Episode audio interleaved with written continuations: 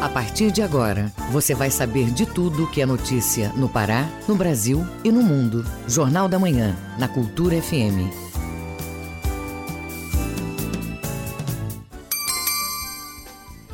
Seis horas e 59 minutos. 6h59. Em Belém, temperatura de 25 graus. Bom dia, ouvintes ligados na Cultura FM e no Portal Cultura. Hoje, quinta-feira, dia 25 de maio de 2023. Começa agora o Jornal da Manhã com as principais notícias do Pará, do Brasil e do mundo. A apresentação, Brenda Freitas e José Vieira. Participe do Jornal da Manhã pelo WhatsApp 985639937. Mande mensagens de áudio e informações do trânsito, repetindo o WhatsApp 985639937. Os destaques da edição de hoje. 13º salário do INSS começa a ser pago hoje. Detran inicia atendimentos para resolver processos de habilitação pendentes. Miriti Fest exalta a economia criativa de cores e sabores em Abaetetuba. TCE aprova contas do Estado no exercício 2022. Tem também as notícias do esporte. Confira o resultado da partida entre Paysandu e Cametá. Thiago Gasparino fala sobre a busca por um novo treinador no Leão. E ainda nesta edição, vitória do governo federal sobre o novo teto fiscal é comemorada pelo Executivo. Fila para transplante de córnea dobra no Brasil após a pandemia. Consulta ao primeiro lote de restituição do imposto de renda é liberado. Essas e outras notícias agora no Jornal da Manhã. 7h01. 7h01. Jornal da Manhã. Informação na sua sintonia.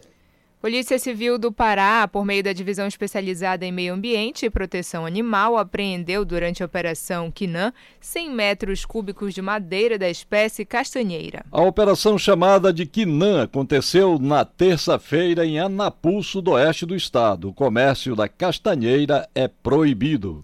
O material apreendido foi levado à Secretaria de Meio Ambiente do município de Anapu e os responsáveis devem responder pelos crimes de receptação qualificada e recebimento de madeira sem documento de origem para fins comerciais. O governo federal anunciou que vai criar medidas para facilitar o acesso da população a carros populares. As medidas devem ser de curto prazo, segundo a Agência Brasil. O governo não detalhou quais são as medidas para baratear os carros populares.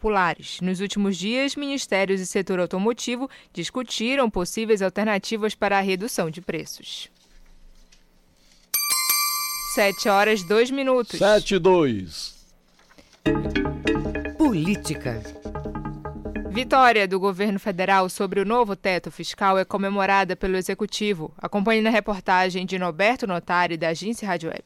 A aprovação do arcabouço fiscal foi considerado mais um teste de forças para o governo junto ao Congresso. As novas regras fiscais passaram com uma boa votação e com apoio até de integrantes do PL, partido de Jair Bolsonaro. A medida substitui o teto de gastos, que limita as despesas por parte da gestão e engessa a distribuição de recursos para setores prioritários. Essa troca é positiva, pois ajuda no controle da dívida pública, de acordo com a análise do economista Roberto Troster. O teto dos gastos foi feito de uma maneira que não funcionou. Foi aprovada no governo Temer, mas em taxa de crescimento das despesas públicas, da dívida pública, cresceu mais no governo Temer do que no governo Dilma e do que no governo Bolsonaro depois.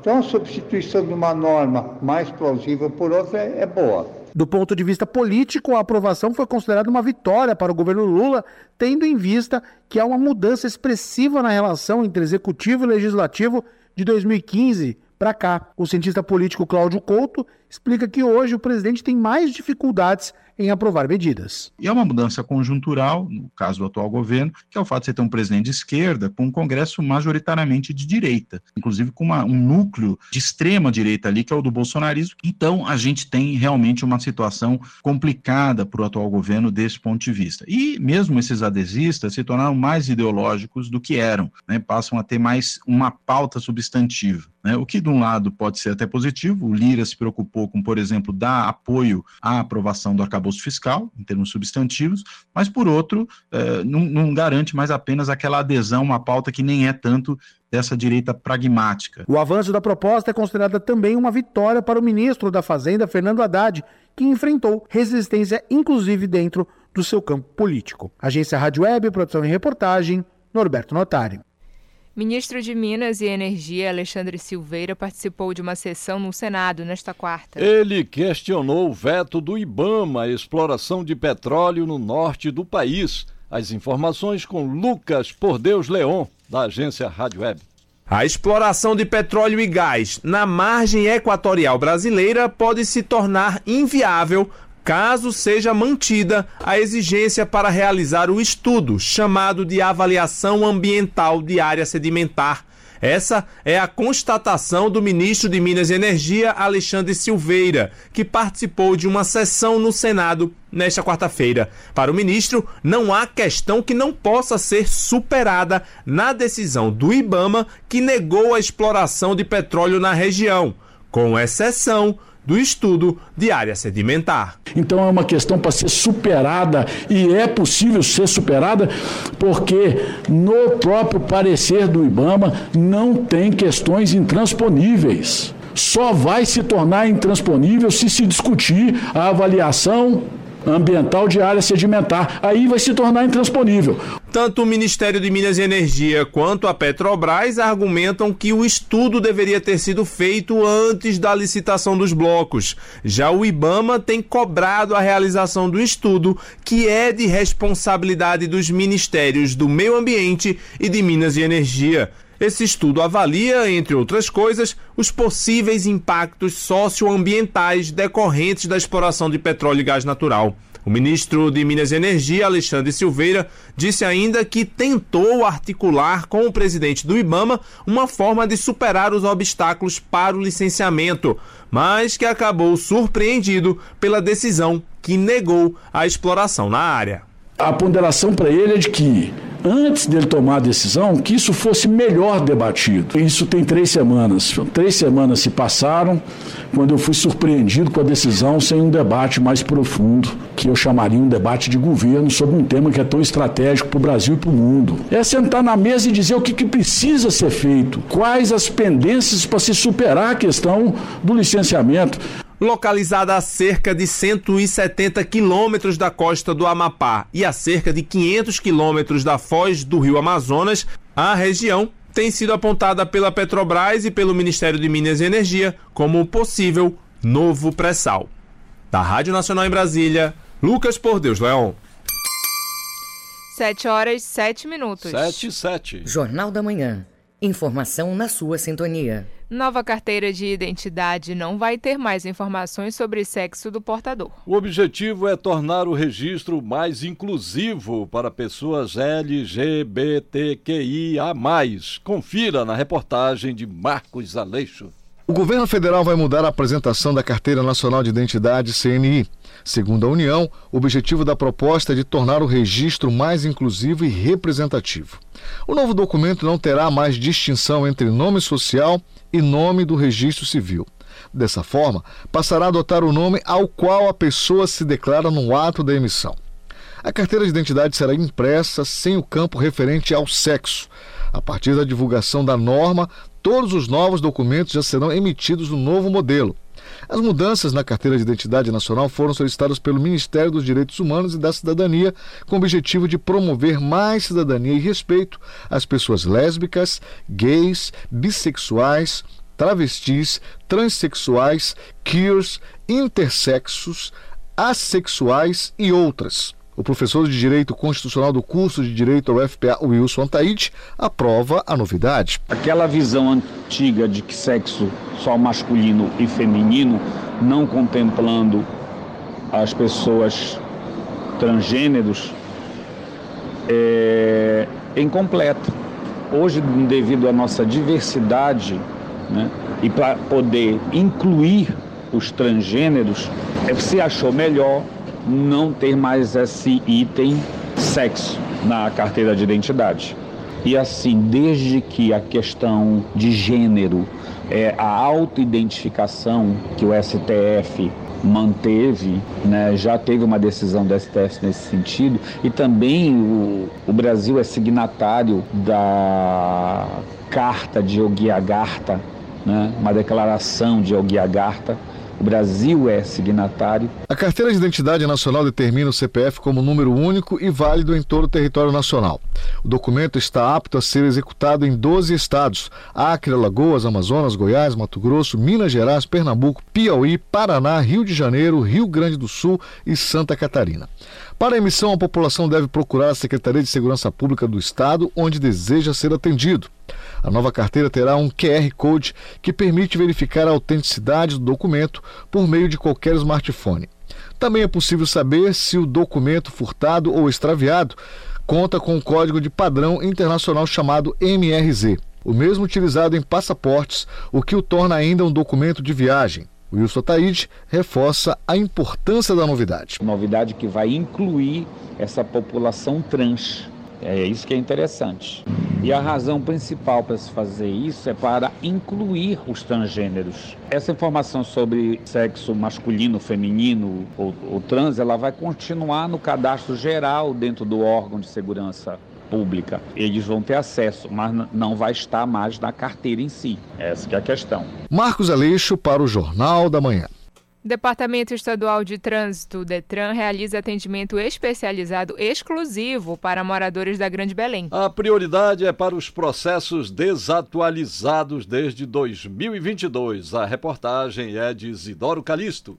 O Detran iniciou no último dia 22 o atendimento especializado, que conta com uma equipe técnica voltada para atender casos de usuários da região metropolitana de Belém na sede do órgão, que fica na Avenida Augusto Montenegro. A infraestrutura conta com 7 guichês que são responsáveis por atender as demandas dos polos Detran Sede, Atendimento Interior, Grão-Pará, Icoaraci, Antônio Barreto, Pátio Belém e Metrópole. Jolie Silva, diretora de habilitação de condutores e registro de veículos do Detran, esclarece. Independente de onde iniciou o processo, em qualquer posto do Detran da região metropolitana, o atendimento especializado atenderá todas essas demandas. Cada guichê distribui 50 senhas diariamente e a triagem funciona das 2 às 2h50 da tarde para garantir mais comodidade ao usuário. De acordo com o órgão, o atendimento funciona de segunda a sexta-feira,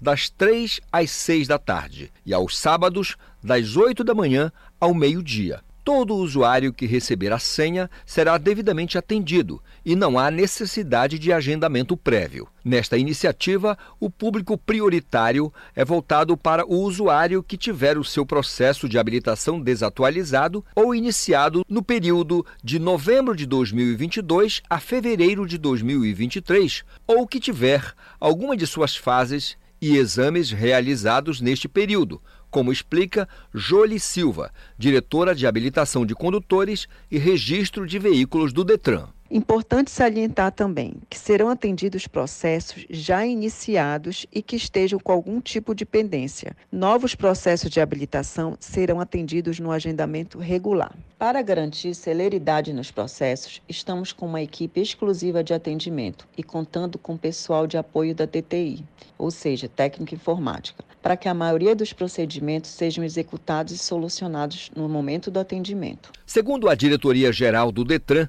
a iniciativa faz parte da estratégia do órgão em garantir a celeridade na resolução dos processos pendentes relacionados à CNH, Carteira Nacional de Habilitação. Para garantir o atendimento, o usuário precisa reunir a documentação necessária, comprovante de endereço, RG, CPF e a guia de recolhimento com o número do processo de habilitação. O Detran informa que, para melhor atender às dúvidas do usuário, está criando mais canais de comunicação. Agora será possível ligar para o call center 154. Pode também mandar mensagem pelo webchat no site do Detran ou pelo WhatsApp. Isidoro Calixto para o Jornal da Manhã. 7h13. 7h13. Ouça a seguir no Jornal da Manhã. Primeira parcela do 13º salário do INSS começa a ser paga hoje. Cultura FM, aqui você ouve primeiro. A gente volta já. Estamos apresentando Jornal da Manhã. que é rock apresenta Os Paralamas do Sucesso e Frejá. Ela é puro êxtase. Dia 2 de junho, no Hangar. Imperdível. Os Paralamas do Sucesso, Frejá e muito mais. Dia 2 de junho, no Hangar. Cuide bem do seu amor. Ingressos, bilheteria digital. Apoio Rádio Cultura. Cultura FM. Aqui você ouve música paraense.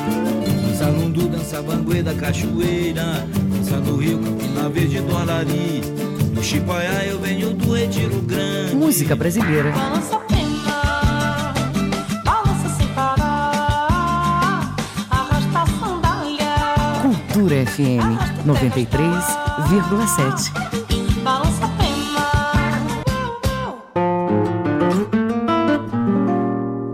No Cultura Instrumental, Elodie Boni, esposa do genial violonista gaúcho Yamandu Costa. A violonista venezuelana também é compositora e se apresenta regularmente em shows e concertos pelo mundo. Tem várias gravações disponíveis na internet. É a primeira vez que ela vem ao Cultura Instrumental mostrar seu trabalho autoral. Cultura Instrumental, toda quinta, 20h, aqui na Cultura FM.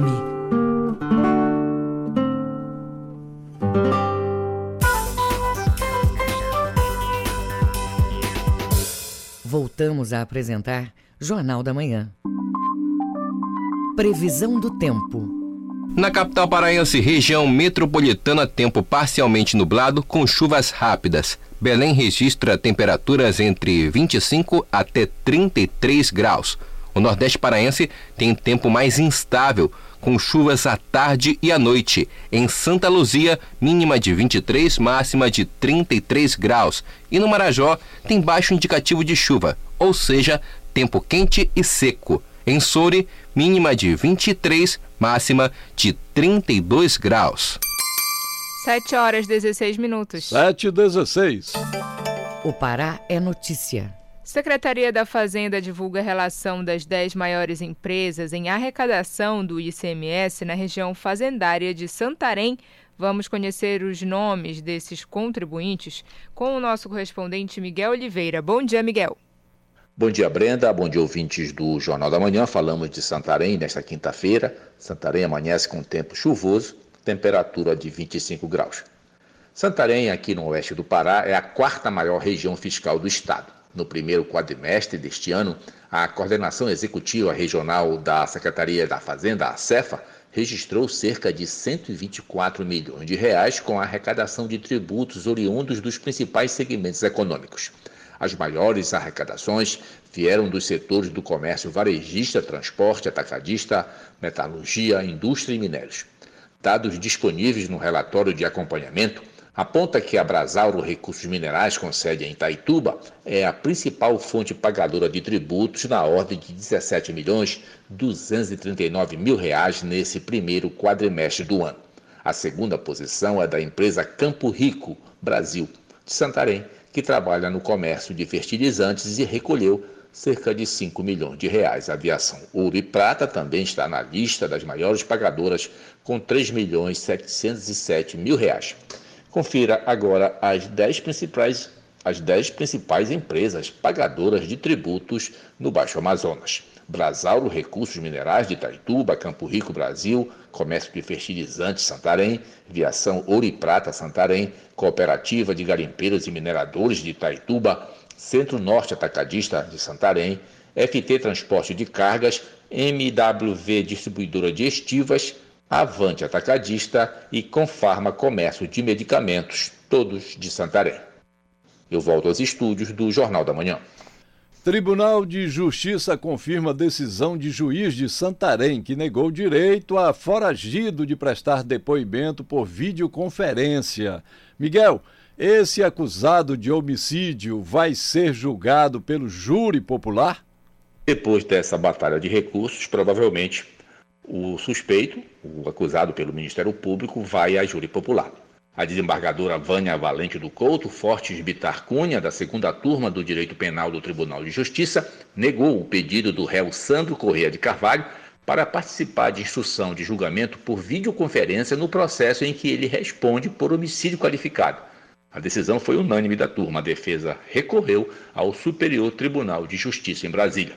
O juiz Gabriel Veloso de Araújo, da Terceira Vara Criminal de Santarém, já havia negado ao réu a possibilidade do interrogatório na condição de foragido, sem revelar o seu paradeiro. Sandro é acusado da morte do artista plástico Apolinário Oliveira, ocorrida no dia 1º de dezembro de 2021. Apolinário foi baleado por Sandro no dia 15 de novembro daquele ano, durante a comemoração da vitória de um candidato a vereador em um hotel aqui em Santarém. O acusado se apresentou à polícia 2 dias após atirar contra Apolinário, porém, após prestar depoimento, foi liberado. Quando a prisão dele foi decretada, Sandro já havia deixado Santarém. Ele passou à condição de procurado. Inclusive, o nome dele consta na lista da Interpol. De Santarém, Miguel Oliveira para o Jornal da Manhã. 7h20. 7h20. Tribunal de Contas do Pará aprova as contas do governo do Estado no exercício 2022. Informações com Felipe Feitosa. A aprovação das contas públicas do exercício 2022 do governo paraense foi de maneira unânime pelos conselheiros do Tribunal de Contas do Estado.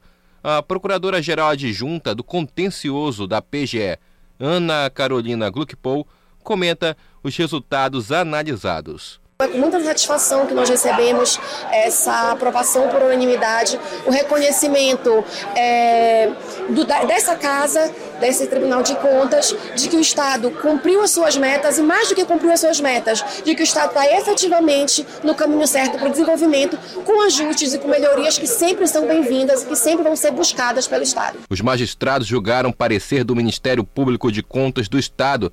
No balanço, foi apresentado um aumento de 13% na arrecadação de impostos. A receita bruta foi superior a 50 bilhões de reais e a líquida ficou na casa dos 39 bilhões.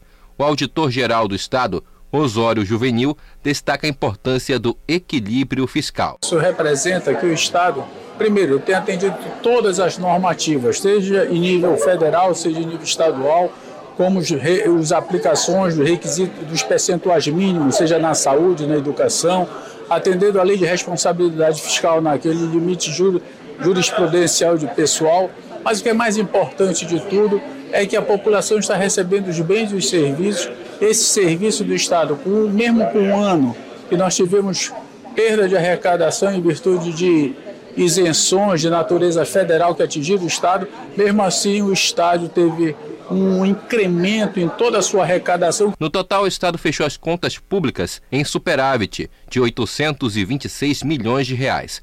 Após a aprovação, os documentos vão seguir para análise da Assembleia Legislativa do Pará. Felipe Feitosa para o Jornal da Manhã.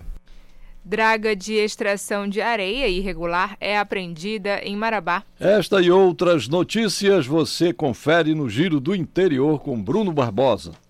A ação foi feita pela Secretaria Municipal de Meio Ambiente após receber denúncia sobre uma extração de areia irregular em uma praia do município. Com o uso de drone, a equipe da SEMA fez uso das coordenadas e constatou a veracidade da informação. Foi verificado no local que o equipamento não tinha autorização para o serviço. A apreensão da draga foi feita ontem em parceria com o Exército Brasileiro. O equipamento está ancorado no Porto Fluvial. A empresa vai responder a processo administrativo. Extrair areia sem licença ou autorização do órgão ambiental competente ou em desacordo é crime ambiental, presente nos artigos 63 e 66 do Decreto Ambiental número 6514/2008. Esse não é o primeiro caso em 2023, segundo a Prefeitura de Marabá. Em janeiro, 2 outras dragas foram apreendidas por extrair areia no leito do rio Tocantins, às margens da Praia do Tucunaré, em desacordo com a licença para a atividade. No Nordeste paraense, a Praça Maria Raimunda Queiroz da Silva já atende aos moradores da comunidade Vila Nova, em Aurora do Pará. O novo espaço público de lazer da localidade fica à beira do Rio Capim e teve as obras gerenciadas pela Secretaria Municipal de Obras. Estiveram na cerimônia de inauguração representantes dos poderes executivo e legislativo municipal, além dos netos da Maria Raimunda, que dá nome à praça e é uma das fundadoras da comunidade e toda a população do entorno. No oeste do Pará, Alenquer se prepara para comemorar os 142 anos do município. O aniversário é no dia 10 de junho. Para esse dia, a Prefeitura já confirmou a presença da Banda da Polícia Militar do 3º Batalhão, que integra o 1º Comando de Policiamento Regional em Santarém. A apresentação acontece na Praça Santo Antônio. A Princesa do Surubim, como é chamada Alenquer, recebe pintura e limpeza nas ruas em preparação à data. Segundo o Poder Público local, a programação começa já no dia 1º, com o Círio de Santo Antônio. A Semana do Meio Ambiente, de 1 a 5 do mês que vem, faz parte da celebração. Shows com atrações locais, regionais e nacionais também vão ser ofertados à população. No dia 13 tem show católico nacional. Bruno Barbosa para o Jornal da Manhã. 7h25. 7h25. Jornal da Manhã. Informação na sua sintonia. Novos membros do Conselho Estadual de Drogas realizam primeira reunião ordinária. Na pauta, as ações para o biênio 2023-2025. O repórter Marcelo Alencar tem os detalhes. O Conselho Estadual sobre Drogas do Pará, CONED, é uma instituição vinculada à Secretaria de Estado de Justiça e Direitos Humanos. Esta semana, ocorreu o primeiro encontro da nova composição do órgão empossado, que vai trabalhar no período de 2023 a 2025. O secretário de Justiça e presidente do CONED, Evandro Garla, explica as ações de fiscalização que o Conselho vai desenvolver em vários municípios paraenses. Nós visitaremos 25 municípios, né? Nós temos diversas comunidades terapêuticas e o objetivo dessa fiscalização é acompanhar como está sendo feito o trabalho com aqueles que estão lá hoje, que eles foram voluntariamente para esses locais. O CONED é constituído por 22 membros, entre pessoas que comprovem experiência ou manifestem sensibilidade na questão das drogas lícitas ou ilícitas. Durante a primeira reunião, também foi debatido a Semana de Prevenção às Drogas, que vai ocorrer de 20 a 24 de junho de 2023. Também está pautada uma ação na Alepa, como comenta o secretário de Justiça e presidente do CONED, Evandro Garla. Nós teremos uma ação dentro da Assembleia Legislativa, que é determinado por lei, que é a abertura.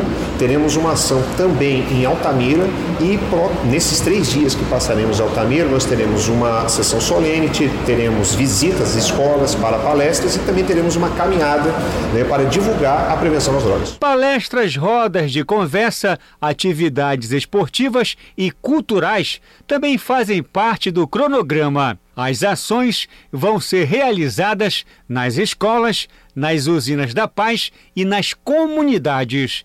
Marcelo Alencar, para o Jornal da Manhã. O Mundo é Notícia. Vamos acompanhar agora as informações em destaque nos noticiários internacionais com Ana Tereza Brasil. O México e o Japão vão isentar brasileiros de visto, segundo informações do governo Lula. No México, os viajantes brasileiros vão deixar de passar pela exigência de visto, segundo o ministro das Relações Exteriores, Mauro Vieira, durante a audiência pública na Câmara dos Deputados nesta quarta. O México vai ser o segundo país, depois do Japão, a liberar turistas brasileiros da cobrança. Mauro Vieira afirmou que conversou pessoalmente com os chanceleres do México e do Japão sobre o fim da exigência. A decisão dos países é favorável aos brasileiros, segundo o ministro. Os viajantes dos dois países terão isenção do visto como contrapartida. Já no fim de semana passado, o governo do Japão anunciou um acordo com o Brasil para dispensa de vistos de turistas com viagens de curta duração. Na Câmara, parlamentares questionaram o ministro sobre a decisão do governo de revogar a isenção de vistos para turistas dos Estados Unidos, Canadá, Japão e Austrália. O benefício havia sido concedido sem contrapartida pelo governo Jair Bolsonaro. O ministro defendeu, por sua vez, que a política de vistos deve ser feita na base da reciprocidade. A agressão sofrida por uma mulher apontada como transexual e brasileira durante uma abordagem policial em Milão virou tema de disputa política na Itália nesta quarta-feira. Nas imagens gravadas por estudantes da Universidade Bocconi, os agentes a agridem com chutes e cacetetes, além de usar spray de pimenta no rosto dela, que estava caída no chão. A deputada e secretária metropolitana do Partido Democrático de Centro-Esquerda, Silvia Ruggiani, chamou as cenas de horríveis e intoleráveis e disse que nada do que possa ter acontecido antes justifica a violência sobre uma pessoa que, pelas imagens, estava inerte. Já representantes da extrema-direita prestaram solidariedade aos policiais. O governista Irmãos da Itália, da premier Giorgia Meloni, afirma que os policiais cumpriam o dever, evitando que aquela pessoa pudesse dar seguimento às ameaças contra crianças de uma escola milanesa. Uma investigação sobre o caso já foi aberta pelo Ministério Público da cidade. Com informações do Estadão, UOL Internacional e da ANSA Brasil, Ana Tereza Brasil para o Jornal da Manhã. 7h30. 7h30. Ouça a seguir no Jornal da Manhã. Confira o resultado da partida entre o Paysandu e Cametá. É daqui a pouco na Cultura FM. Não saia daí, a gente volta já. Estamos apresentando Jornal da Manhã.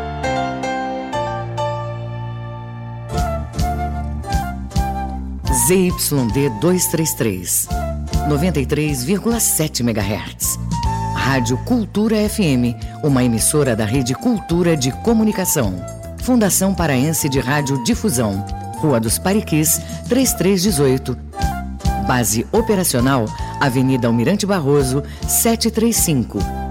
Belém, Pará, Amazônia, Brasil.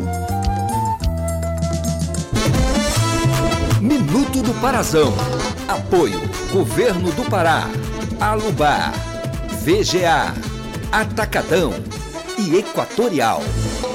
O Clube do Remo trocou de técnico entre os dois jogos da final do Parazão Bampará 2023. Marcelo Cabo deixou o Leão após 5 derrotas seguidas, incluindo o Campeonato Paraense e Série C. A última vez que uma equipe teve comandantes diferentes nas duas partidas da decisão foi em 2021, com o Paysandu. Naquele ano, Itamar Chulli esteve à frente do time no primeiro confronto, que terminou em 4-2 para a Tuna. Durante a semana, ele foi demitido e no jogo de volta, o Papão foi comandado por Wilton Bezerra, auxiliar permanente do clube, e conseguiu a virada, vencendo por 4-1 e garantindo o título estadual. Minuto do Parazão. Apoio, Governo do Pará, Alubar, VGA, Atacadão e Equatorial.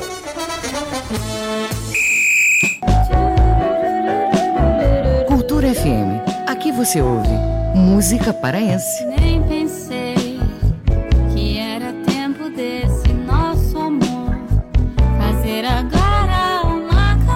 Música brasileira. Você é a razão da minha felicidade. Não vá dizer que eu não sou. Cultura FM 93,7.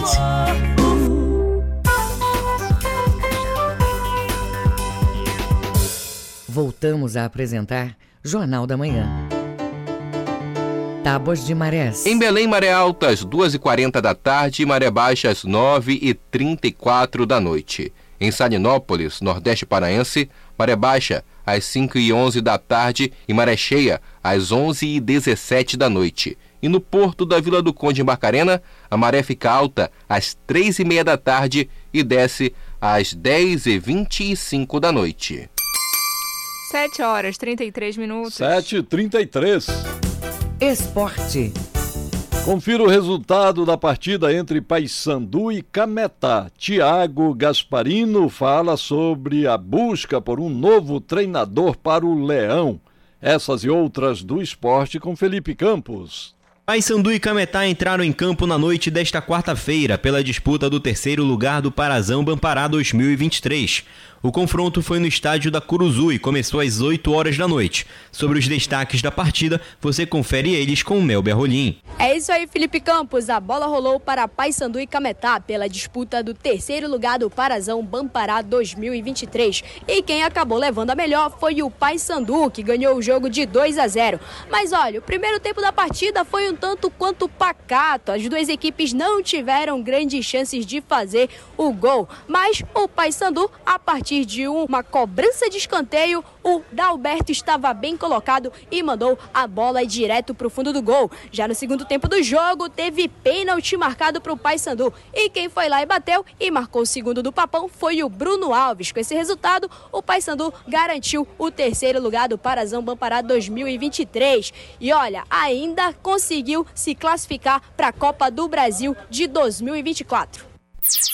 O Paysandu também anunciou ontem a saída do atacante Stefano Pinho do clube. Ao todo, o atleta disputou 5 jogos, atuando por pouco mais de 150 minutos. Ele também marcou um gol pela Copa Verde.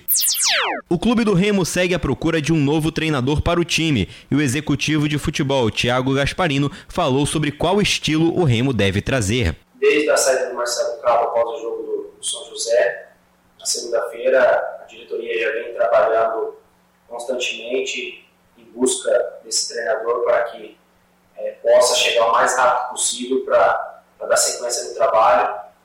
Sabemos da responsabilidade que temos, do momento que nós estamos passando na temporada, o perfil do treinador no qual vai chegar é um treinador que conhecedor do cenário no qual nós estamos, um treinador com histórico vitorioso de acessos, para que a gente possa dar continuidade e sair dessa situação tão incômoda que hoje nós estamos encontrando. Além disso, Thiago Gasparino comentou sobre os protestos da torcida e também sobre a final do Campeonato Paraense. A torcida tem todo o direito de fazer o protesto de forma pacífica, porque ela também está incomodada, como nós também estamos, desses resultados negativos. Então agora nós temos que unir essas forças para que a gente possa ali, já na sexta-feira, coroar o campeonato estadual com o título. Sabemos que vai ser um jogo muito difícil, estamos atrás do marcador, mas com o apoio, jogando dentro do Baianão, com o apoio do Fenômeno Azul, tenho certeza que nós vamos fazer um grande jogo e dar a volta por cima para virar essa chave em busca das vitórias. O próximo jogo do Leão é na sexta-feira, dia 26, às 8 horas da noite, contra o Águia, pela grande final do Parazão Bampará 2023. Antes da bola rolar às 7 horas, também tem o programa Meio de Campo, fazendo o aquecimento da partida. E após o jogo, vamos conhecer os destaques do campeonato e o craque no troféu Meio de Campo. Estão abertas as inscrições para o projeto Crescendo para o Bem. A iniciativa oferece escolinha de futebol para jovens entre 12 a 15 anos que moram em Belém, Marabá e Santarém. Ao todo, são 600 vagas para meninos e meninas. As inscrições iniciaram na terça-feira e vão até o dia 5 de junho. Quem tiver interessado pode se inscrever pelo Instagram no perfil do @projeto Crescendo para o Bem. Com supervisão do jornalista Felipe Feitosa, Felipe Campos para o Jornal da Manhã. 7 horas 37 minutos. 7h37. Os números da economia. Primeira parcela do 13º salário do INSS começa a ser paga hoje. Os valores vão ser disponibilizados seguindo o número final do NIS. Acompanhe na reportagem de Marcelo Alencar. O valor pode ser verificado no site inss.gov.br.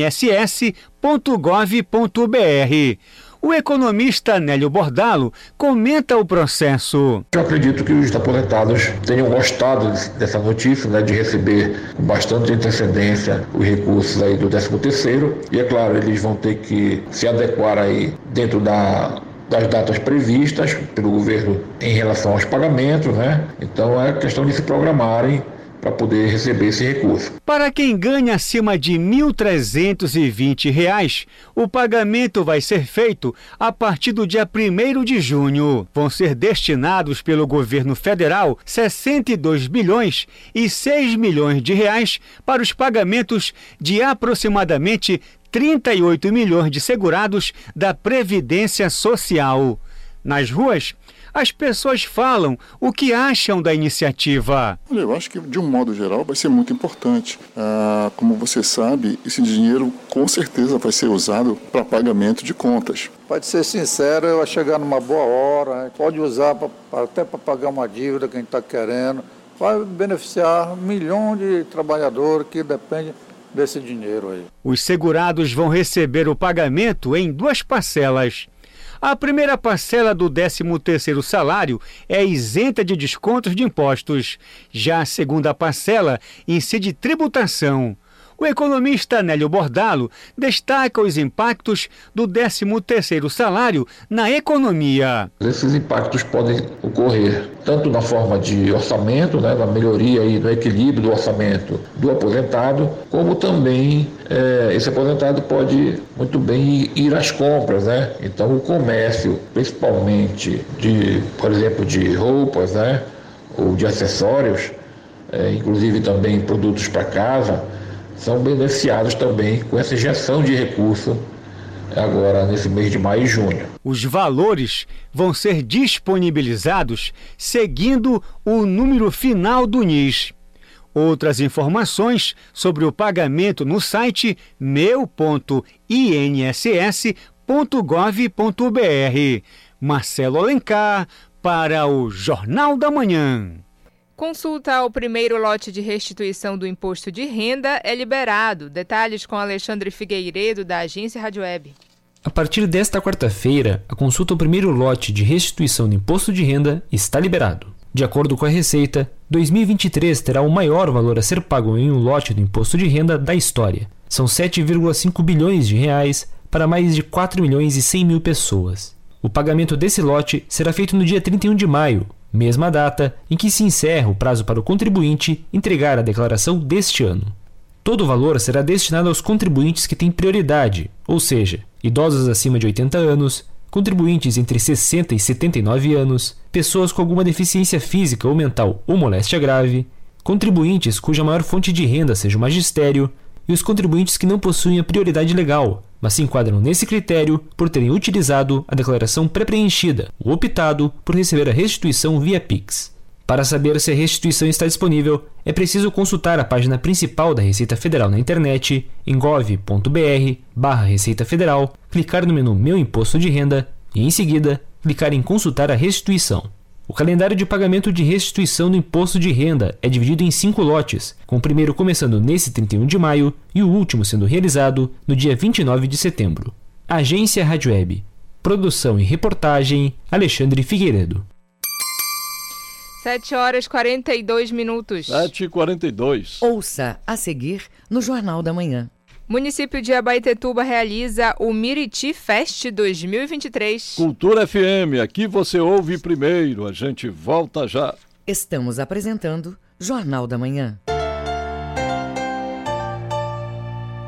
Tem voto popular no Prêmio Amazônia de Música edição Pará. És tu quem vai definir o vencedor da categoria Artista Revelação. Os 3 nomes indicados pela curadoria estarão no site. Vote de 22 de maio a 2 de junho. Basta acessar e deixar o teu voto. O vencedor será conhecido no dia 6 de junho, na cerimônia de premiação no Teatro da Paz. E tu vais poder acompanhar tudo pela transmissão ao vivo da TV Cultura. Prêmio Amazônia de Música. Patrocínio Equatorial Pará via Lei CMA. Apoio Cultura. Rede de Comunicação.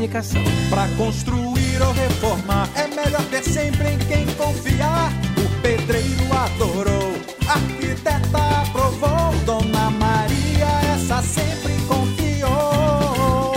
Da cozinha à sala de estar, VGA é o melhor lugar para construir ou reformar. Pode confiar, VGA. VGA Casa e Construção, Domingos Marreiros, entre 14 e Castelo.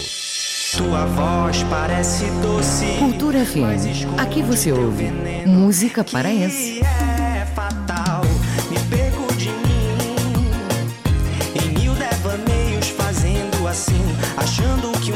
vais mudar. Música brasileira. Pra sentir o sol num dia quente. Cultura FM 93,7. Música, informação e interatividade. Conexão Cultura, de segunda a sexta, 8 da manhã. Ouvinte da Cultura FM, eu sou Isidoro Calixto, eu apresento o Conexão Cultura. Notícias, atualidades, informações e música para você ficar conectado com o que acontece no Pará e no Brasil.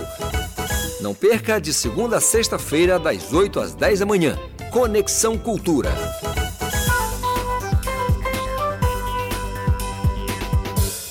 Voltamos a apresentar Jornal da Manhã. Previsão do tempo. No oeste paraense, tempo nublado com chuvas rápidas logo pela manhã. Em Faro, mínima de 24, máxima de 32 graus. O sudoeste paraense tem tempo seco com baixa chance de chuvas. No município de Trairão, mínima de 23, máxima de 33 graus. E na região do sudeste paraense, tempo estável e seco, mínima de 21, máxima de 34 graus. Em Redenção. 7 horas e 45 minutos. 7h45. Viva com saúde. Levantamento do Conselho Brasileiro de Oftalmologia mostra que dobrou o número de pacientes que aguardam por um transplante de córnea. O problema foi agravado pela pandemia. Os detalhes com Breno Zonta, da agência Rádio Web. A fila de espera para transplante de córnea no Brasil praticamente dobrou nos últimos 5 anos. De acordo com o levantamento do Conselho Brasileiro de Oftalmologia, o COB, a quantidade de brasileiros que aguardam a cirurgia nas redes pública e privada de saúde era de 12.212 em 2019 e agora são 23.946. Em 2020, com a pandemia de Covid-19, a quantidade de procedimentos caiu pela metade e teve seu pior desempenho na década, com pouco mais de 4.000 cirurgias. O cenário é desafiador, como diz o médico Frederico Pena, que faz parte do Conselho. As filas aumentaram em aproximadamente dobraram o tempo de espera. Então, assim, em estados onde já havia uma fila mais longa, elas dobraram de tempo e aí você tem aí uma defasagem de aproximadamente 2 anos, realizando pouco transplantes. Então, o tempo para corrigirmos essa defasagem vai ser menor à medida que a gente conseguir aumentar a captação no Brasil inteiro, Em 2021 e 2022, o volume de transplantes de córnea se recuperou, praticamente dobrando em relação a 2020, mas o nível ainda está aquém do patamar de antes da pandemia. O Conselho Brasileiro de Oftalmologia entende que é preciso de ações do governo, que é responsável por organizar o atendimento às demandas da população por essa assistência. A entidade avalia que é preciso promover campanhas para estimular a doação de córneas, melhorar a logística de transporte e criar mais centros transplantadores, especialmente nas regiões do país onde a oferta ainda é baixa, como afirma a médica Vilma Leles, que também integra o Conselho. Nós precisamos melhorar a doação de córneas, a logística de distribuição. Tivemos uma reunião recentemente com o Sistema Nacional de Transplante e foram discutidos vários aspectos importantes em relação a isso e ao aprimoramento não só das campanhas para melhorar a doação, mas também a distribuição pelo país. As conclusões foram apresentadas durante a divulgação do relatório do Observatório CBO, criado pelo Conselho Brasileiro de Oftalmologia, para monitorar e visibilizar os resultados alcançados pelas políticas focadas nessa área da saúde. A plataforma pode ser acessada pelo site observatoriocbo.com.br. Agência Rádio Web, produção e reportagem, Breno Zonta.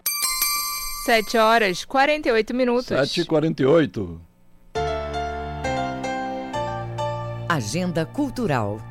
Centro de Estudos e Defesa do Negro do Pará realiza programação diversificada no Centur até este domingo. Moda afro-amazônica, artesanato, gastronomia e exibição de vídeos fazem parte do evento.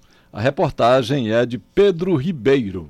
O Centro de Estudos e Defesa do Negro do Pará, o CEDEMPA, realiza atividade integrada no Centur. A programação vai contar com curso de formação de agentes de negritude, encontro de mulheres negras do Pará, feira zungueira, visita guiada à exposição diáspora e à exibição de curtas. Roberta Sodré, representante do SEDEMPA, explica o objetivo da atividade integrada. O nosso objetivo é que esse encontro seja para elaborar estratégias que viabilizem a participação de mulheres negras no cenário paraense. Para abrir as atividades da Semana da África, o SEDEMPA realiza até o dia 28 de maio o Encontro de Mulheres Negras, que ocorre no Centur, das 8 da manhã às 10 da noite, com empreendedoras dos segmentos moda, artesanato, agricultura e gastronomia. A representante do SEDEMPA, Roberta Sodré, fala mais da programação do evento. A programação conta com vários empreendedores dos segmentos da moda, artesanato, agricultura e gastronomia,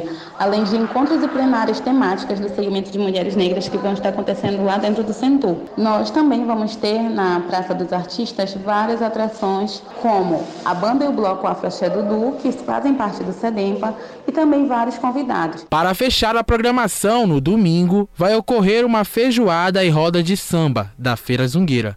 Também vão participar os sambistas paraenses e o coletivo Tem Mulher na Roda de Samba. Com supervisão da jornalista Tamires Nicolau, Pedro Ribeiro para o Jornal da Manhã. Município de Abaetetuba realiza o Miriti Fest 2023, de 26 a 28 de maio. O festival divulga toda a diversidade produtiva da palmeira e as habilidades dos artesãos. Ouça na reportagem de Isidoro Calixto. A Prefeitura de Abaetetuba anunciou mais uma edição do Miriti Fest. O objetivo do evento é destacar a diversidade produtiva do Miriti, que toma diferentes formas e ganha novas aplicações pelas mãos talentosas e mentes criativas de artesãos, artistas visuais, cozinheiros, produtores de biojoias e outros profissionais, como explica Francinete Carvalho, prefeita do município. O Miriti Fest tem como principal objetivo fomentar a cultura do Miriti, porque a gente fala numa cultura do Miriti, não apenas no brinquedo de Miriti, porque o brinquedo de Miriti ele é muito conhecido, ele é patrimônio cultural do estado do Pará, né? Mas ele é produzido no município de Abaetetuba. Mas a gente quer mostrar para o Brasil, para o estado, que o Miriti, ele não produz, através da palmeira do Miriti, não se produz apenas o brinquedo,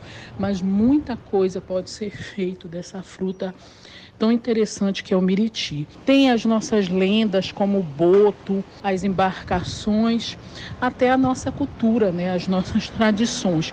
E cada ano vai ficando mais diversificado, além daquilo que é da nossa tradição, da nossa cultura, o artesão, a artesã, ele coloca elementos novos. Os visitantes podem desfrutar de uma experiência enriquecedora que encanta públicos de todas as idades ao se depararem com elementos do cotidiano da vida do povo amazônida, personagens, itens de decoração, entre outros produtos trabalhados cuidadosamente pelas mãos dos artesãos que têm o festival como um momento de valorização e exposição de sua arte. Francinete Carvalho, prefeita de Abaetetuba, comenta. Esse ano, a Prefeitura Municipal de Abaetetuba, para fomentar a geração de renda, nós criamos o projeto chamado Brinquedo da Gente. E todas serão bem-vindas no município de Abaetetuba, de 26 a 28 de maio, na Praça da Bandeira, bem em frente à Prefeitura. Quem for ficar uns 3 dias na cidade também tem outras opções que a cidade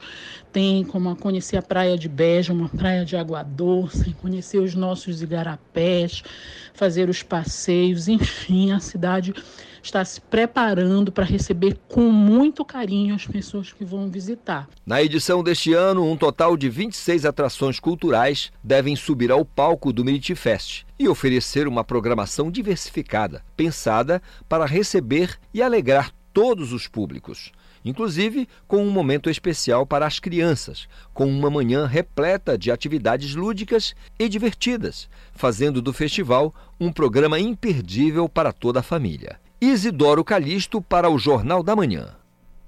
O pacto entre o jazz e ritmos amazônicos estão no show Um Abraço, de Mini Paulo, à frente do Quarteto Equilibrium.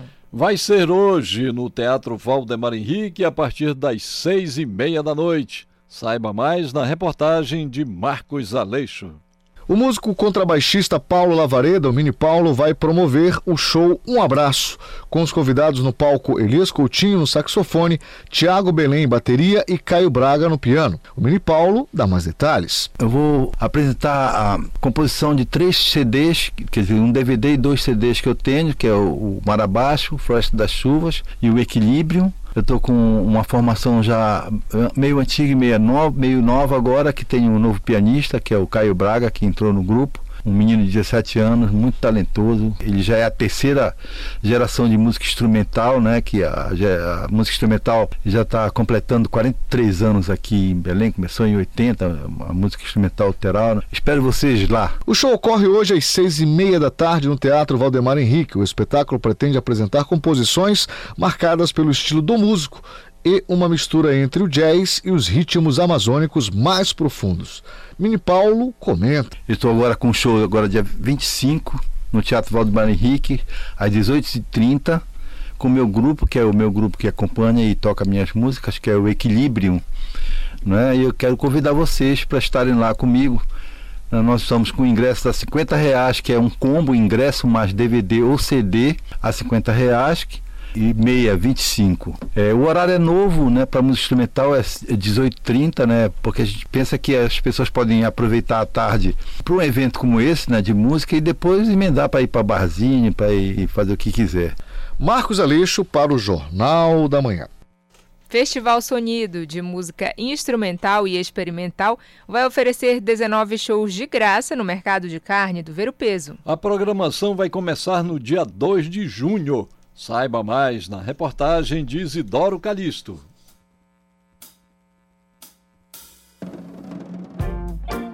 A programação do Festival Sonido, Música Instrumental e Experimental foi divulgada na última sexta-feira pela Online Up, com 19 atrações de graça, que vão movimentar o mercado de carnes Francisco Bologna nos dias 2, 3 e 4 do próximo mês de junho. O evento vai reunir shows exclusivos e participações especiais. A abertura da programação da sexta edição será com o guitarrista paraense Manuel Cordeiro. René Chalu, idealizadora do festival, fala da programação. O Sonido tem esse recorte super especial que mistura, né, a nossa música instrumental e experimental com uma pegada assim, bem contemporânea. A gente abraça diversos estilos musicais, tanto os nossos ritmos amazônicos, né, mas também mesclando e com outras sonoridades do Brasil todo. Então teremos artistas amazônicos e artistas de norte a sul do Brasil.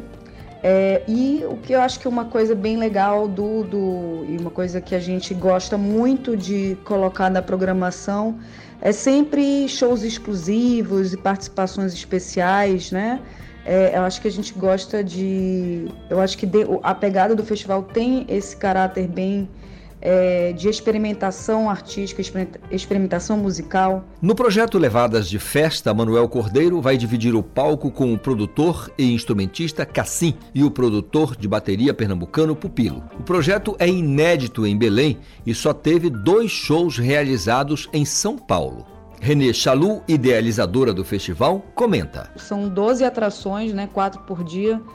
É isso, a programação está muito incrível e é aquilo, né? Música instrumental, experimental para dançar, para curtir uma vibe no mercado, que ele mesmo é uma das atrações do próprio festival. É um mercado que fica todo iluminado, lindão, né? E que abraça o público de maneira bem intimista, né? E envolvendo todos os permissionários também no mercado. É uma programação para a cidade que faz parte do nosso calendário aqui e vai ser incrível. O Festival Sonido é uma criação da Cirrasgum Produções, com o patrocínio do Bampará e realização do Ministério da Cultura. Isidoro Calixto para o Jornal da Manhã.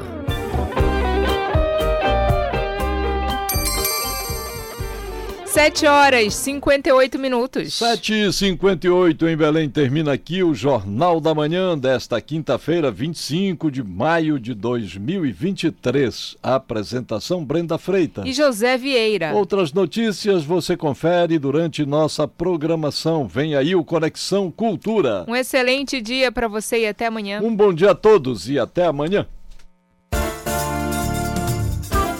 O Jornal da Manhã é uma realização da Central Cultura de Jornalismo.